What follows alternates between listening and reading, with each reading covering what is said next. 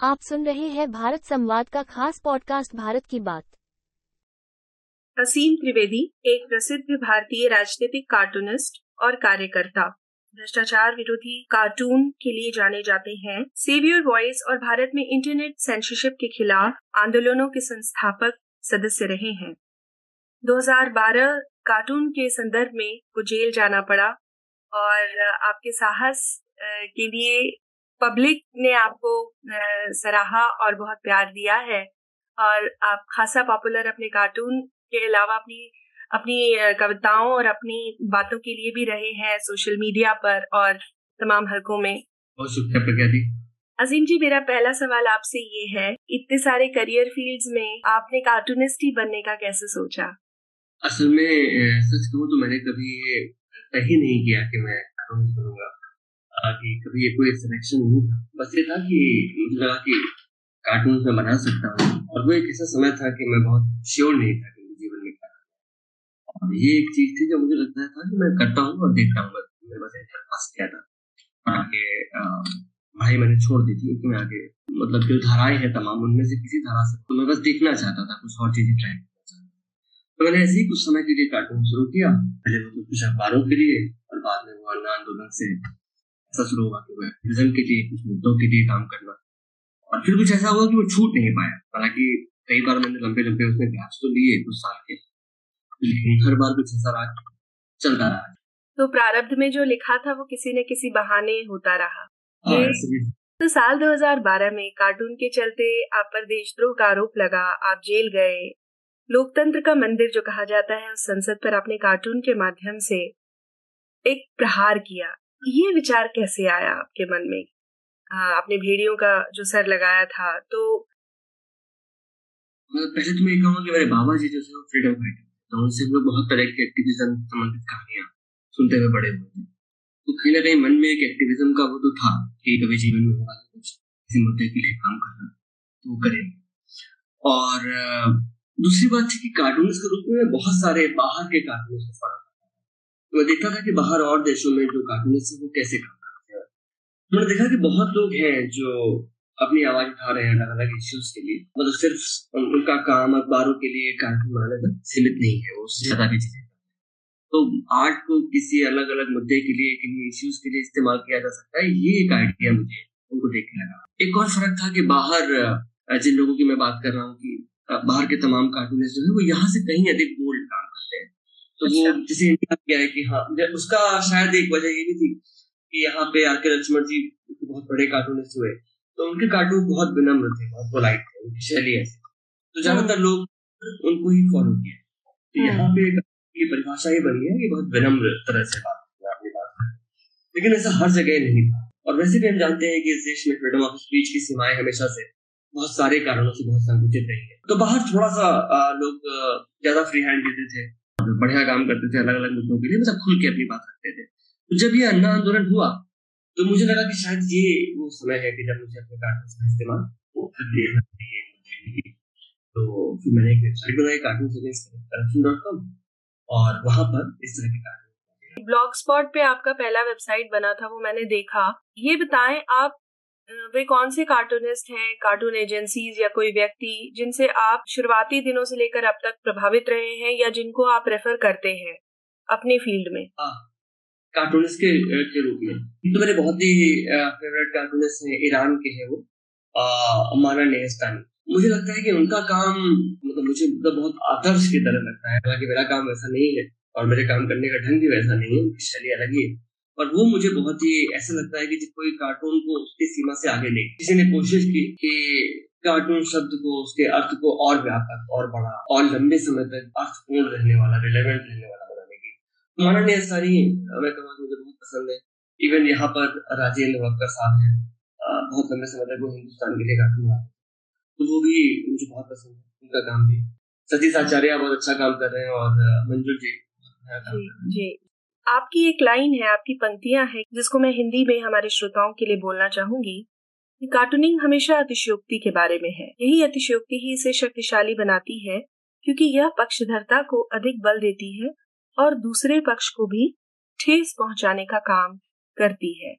अपनी इस पंक्ति को याद करते हुए कुछ बात कहना चाहेंगे आप?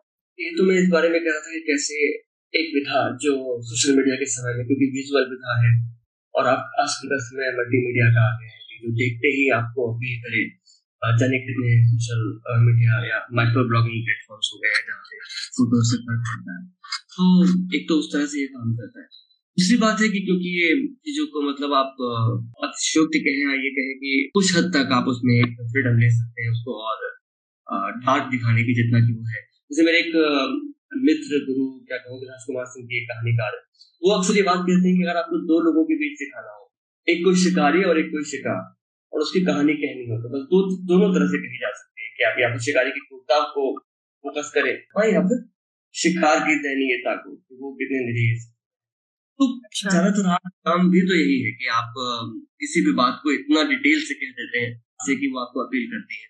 तो कार्टून वैसे ही मौका लेता है कि थोड़ा सा आगे बढ़ के थोड़ा अनरियलिस्टिक होके असलियत से जोक की भाषा में पहुँच के और एक बात कहने की। बिल्कुल बिल्कुल। तो ये जो जानकारी इकट्ठा करने का प्रोसेस होता है और चीज़ें पढ़ने का प्रोसेस होता है जिसके माध्यम से एक विचार आपके अंदर जन्म ले सोर्स ऑफ़ ट्रूथ आपका क्या होता है? आप वो कौन से न्यूज़ और मीडिया पोर्टल्स हैं जिनको आप फॉलो करते हैं जिन्हें आप ऑथेंटिक जर्नलिज्म मानते हैं? हाँ मैं ऐसे कुछ एक सोर्सेज की बात तो आ, नहीं करूँगा पर ओवरऑल जैसे कि आ, मैं इसका उल्टा ज़रूर समझ जाता हूँ। कि मुझे ये ज़रूर आइडिया लग गया कि कौन से सोर्सेज पे यकीन नहीं करना जैसे अच्छा। भारतीय मीडिया के ज़्यादा जो ज़्यादातर नाम है वो भरोसे के काबिल नहीं रह गए। उनका नाम लेने से मतलब नहीं है। पर मैं यही कहूँगा कि हाँ ज़्यादातर नाम अविश्वसनीय है कि वो क्या खबर दिखा देंगे उसमें क्या सच्चाई होगी कि नहीं होगी वो नहीं पता। और खासकर वो किस दृष्टिकोण से अपनी बात रख रहे हैं कि वो वो फ्री नहीं रह गए। उनकी गलती नहीं है क्योंकि उनकी फ्रीडम ही कम्प्रोमाइज हो गई है। तो सच बोलना आदमी उनका काम नहीं है। तो ऐसे में मतलब कई मतलब मैं इस तरह काम करता हूँ मुझे इस तरह ज़्यादा मदद मिलती है कि किस पर यकीन नहीं करना है। और फिर अगर किसी पर यकीन करना है किसी खबर पर किसी भी बात पे तो थोड़ा उसके बारे में और देख सकते हैं। वैसे भी कोई अगर नई चीज़ भी है तो वो एक से ज़्यादा सोर्सेज पे आपको मिली जाती है।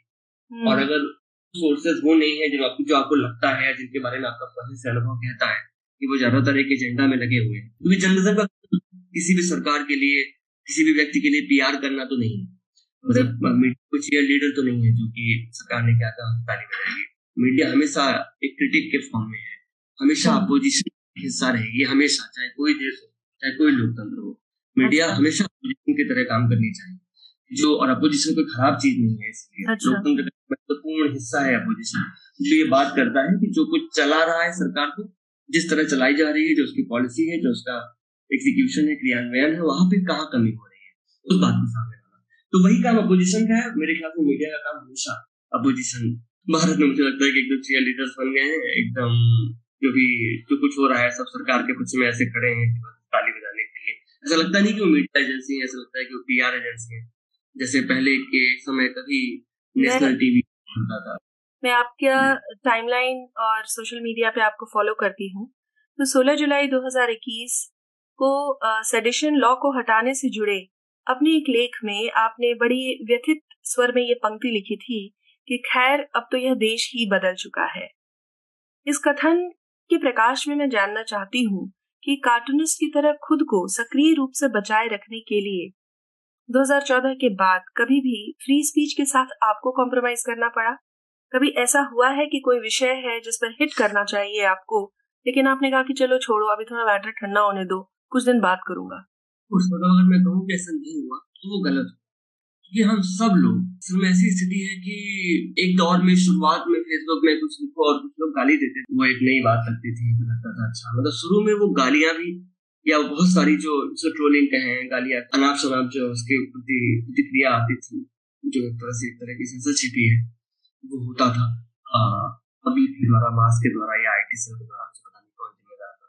तो शुरू में वो ज़रूर थ्रिल की तरह लगता था, उसको जवाब देने का मन एक समय इतना व्यापक हो गया तो फिर वो मतलब फिर उसमें कुछ थ्रिल आना भी बंद हो गया। अगर रोज आपको लोग गाली दे रहे हैं तो फिर मज़ा फिर लगता है कि क्या है? और ऑफकोर्स फिर असर पड़ा। फिर मुझे लगा कि ट्रोल का आपके ऊपर मनोवैज्ञानिक दबाव पड़ा? सब पर पड़ता है मेरे ख्याल से और मुझे, मुझे पड़ा क्योंकि मुझे उससे कोई फ़ायदा मतलब या तो मैं ये देखता कि मैं उस ट्रोल को कहाँ इस्तेमाल करूँगा। मतलब मैं उसको ऐसे देखता कि मतलब ऑफकोर्स ट्रोल की भी एक पॉलिटिक्स है और ट्रोल से लड़ने की भी एक पॉलिटिक्स है कि आप कैसे उनको अपने पक्ष में इस्तेमाल कर लें।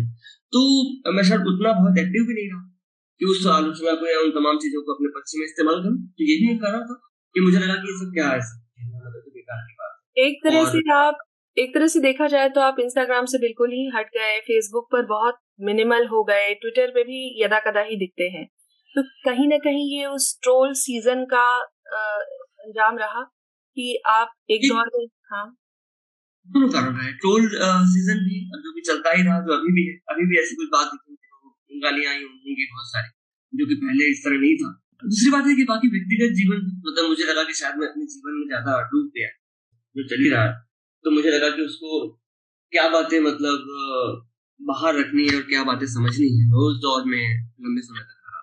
तो या हूँ। तो वो उसने भी बहुत मुझे इस तरफ़ ले गया कि हर बात मतलब उसको सामाजिक तौर पर तय करना है कि बातों का रेपिटेशन सा हो गया था कि उन बातों को बार बार दोहराने जैसा। जैसे जो आपने अभी जो कोट किया, वो बात मैं सिर्फ़ कहने के लिए नहीं कहता हूँ, मेरे ख्याल से बहुत सारे लोग मानते हैं मैं भी यकीन से मानता हूँ कि देश को बदलते हुए हमने देखा, हम लोग तब एक्टिविज्म में सक्रिय हुए थे दो हज़ार बारह के दौर में ग्यारह बारह दस, जब वो करप्शन और ये सब चीज़ों की बात होती थी, इन मुद्दों पर बात होती थी, भ्रष्टाचार शिक्षा बेरोजगारी। अभी वो सब जैसे धर्म और हिंदू मुसलमान तक काफ़ी सीमित हो गया तो अभी और मीडिया को लेके भी चीज़ें ऐसी हो गई और इवन अपने आसपास भी मतलब मैं जहाँ रहता हूँ, जिस सोसाइटी में, अभी पंद्रह अगस्त की बात है था नीचे और मैं उसमें गया था और मैंने वहाँ पे कविता सुनी जो कोई छोटा बच्ची थी उसकी बच्ची कविता सुना रही थी जिसमें वो जागो जागो।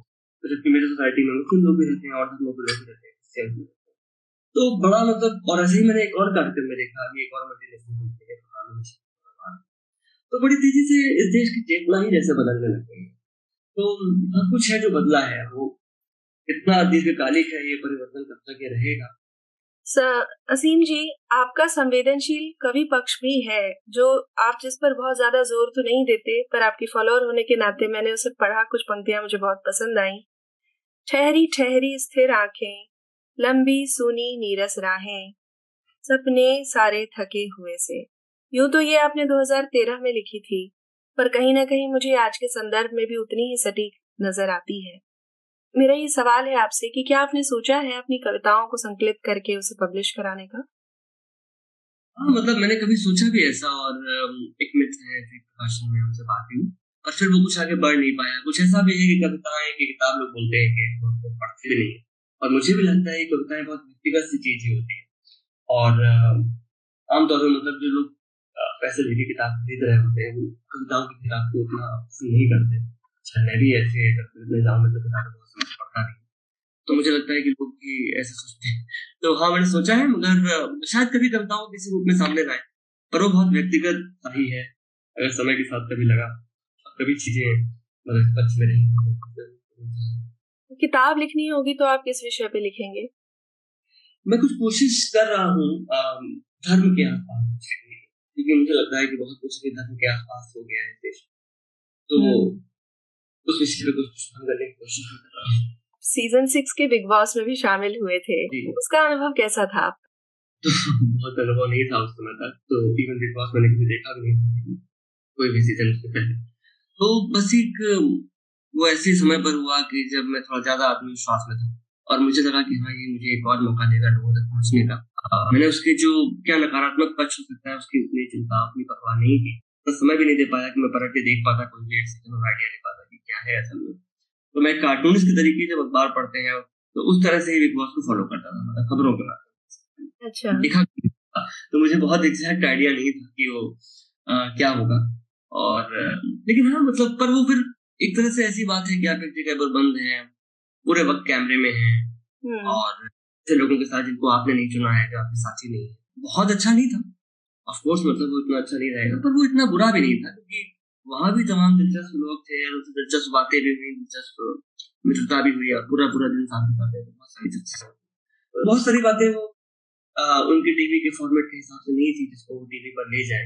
हम्म। बात थी कि वो दौर ऐसा था कि जो बहुत इंटरेस्टिंग दौर था। लोगों की बातचीत नहीं पॉलिटिक्स की वो अन्ना मोमेंट मूवमेंट से। लोग उस बारे में बात करते ऐसे आमतौर पर ही उनका हिस्सा बन गया था ये सब जैसे अभी शायद हिंदू मुसलमान बन गया है।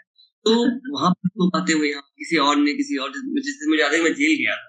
तो जेल में भी तब तक ये दामिनी वाली घटना नहीं घटी। इस बारे में बात कर रहे थे कि तो भाई दिल्ली में रहते हो और दिल्ली में हम्म। एक एक ऐसा कैसी जगह है मुंबई में था मैं जेल में था मुंबई में। वहाँ के हम्म। लोग मुझे ठीक ठाक एक लंबी चर्चा वहाँ हुई थी। तमाम लोग मुझसे बात कर रहे थे कि दिल्ली में ऐसा क्या है? क्योंकि दिल्ली तो एक बड़ा शहर है।